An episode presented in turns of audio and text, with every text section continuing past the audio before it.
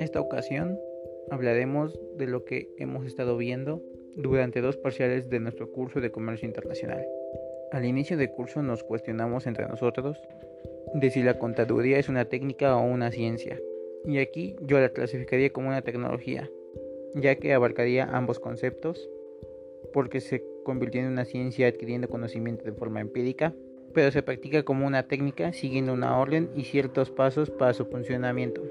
Uno de nuestros primeros temas, debido a las fechas como del 6 de enero, hablamos de un incremento en el gasto por parte de la población en artículos como juguetes. Y en este año, por esto de la pandemia, muchas personas fueron obligadas a dejar de laborar y los ingresos de muchas familias mexicanas se redujeron drásticamente, por lo que los ingresos que obtenían los dedicaban mayoritariamente a artículos de primera necesidad. El doctor Omar nos habló un poco de educación financiera y nos dimos cuenta de que las personas gastan principalmente en su satisfacción inmediata, es decir, algo de consumo, disfrute u ocio. Y una recomendación del doctor Román en este tema fue invertir en nuestra formación profesional, ya que esta sería una buena inversión a largo plazo. Comenzamos a ver un poco de cómo funciona la inflación. Para esto el doctor Román nos dio un ejemplo. Se trata de una compra a meses sin intereses, en el que contamos con la cantidad suficiente para saldar esa deuda, pero decidimos gastar o invertir en otras cosas, utilizando así esos dichos meses sin intereses.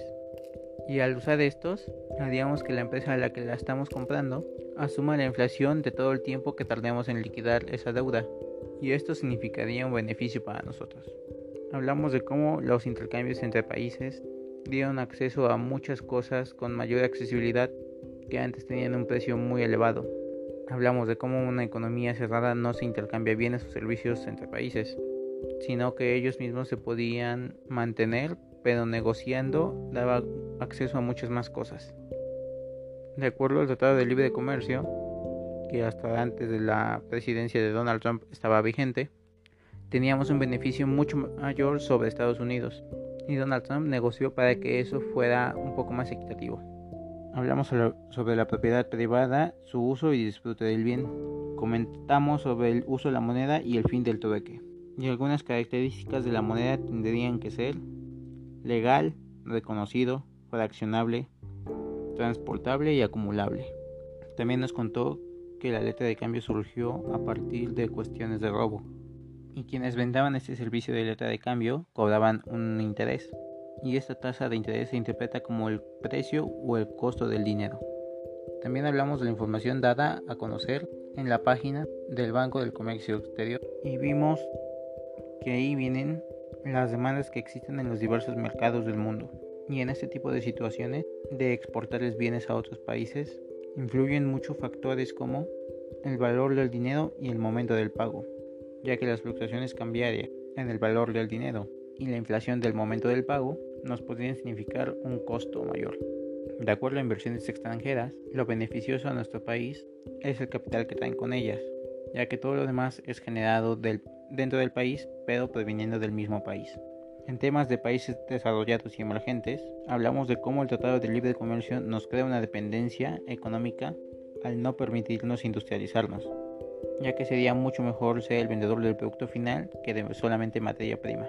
Y hablamos de cómo muchas empresas se empezaron a instalar en nuestro país, empezando con subcontratación, y cómo países europeos utilizan México como terceros para entrar al mercado estadounidense.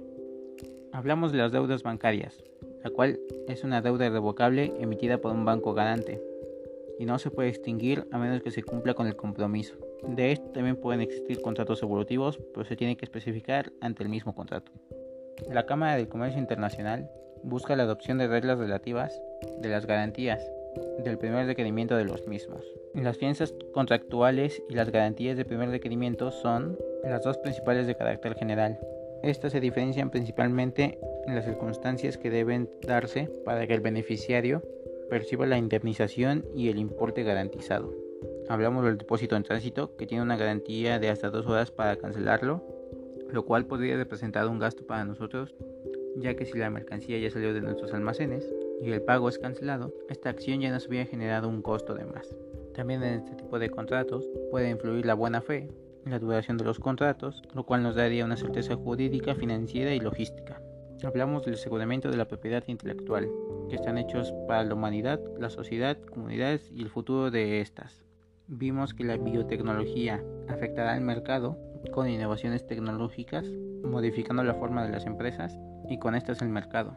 Vimos que la propiedad intelectual es muy importante en cuestiones de aduanas y que la Organización Mundial de la Propiedad Intelectual es el encargado de promover la protección a la propiedad intelectual en el ámbito mundial para la cooperación con los estados, con la finalidad de seguir contribuyendo al bien de la humanidad, de generar riqueza y mejorar la calidad de vida. Y esta organización está respaldada por la ONU. La biotecnología es entendida como la aplicación de los conocimientos científicos y tecnológicos a los seres vivos. En metodología de investigación mencionamos algunas de las partes de la investigación y el concepto de la metodología de la investigación podríamos decir que es el conjunto de procedimientos que faciliten la sistematización de actividades para lograr objetivos en el proceso de nuevos conocimientos científicos. En el proyecto de investigación, estos serían el problema, la fase referencial, la metodología y por último las conclusiones. Dentro del problema podemos encontrar los siguientes puntos.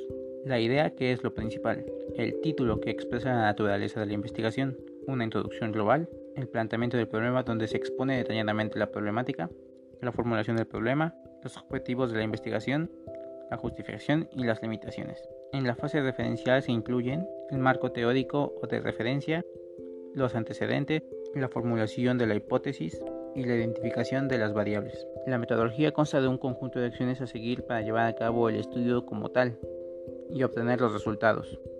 Y de las partes de un proyecto de investigación, esta es la parte experimental y central de esta. Cuenta con el diseño de instrumentos para la recolección de datos, la aplicación de dichos instrumentos, el análisis de la información obtenida y la presentación de los resultados. En las conclusiones del proyecto es la parte donde culmina el trabajo de investigación. Expone una síntesis de los resultados obtenidos de acuerdo al logro de los objetivos generales y específicos.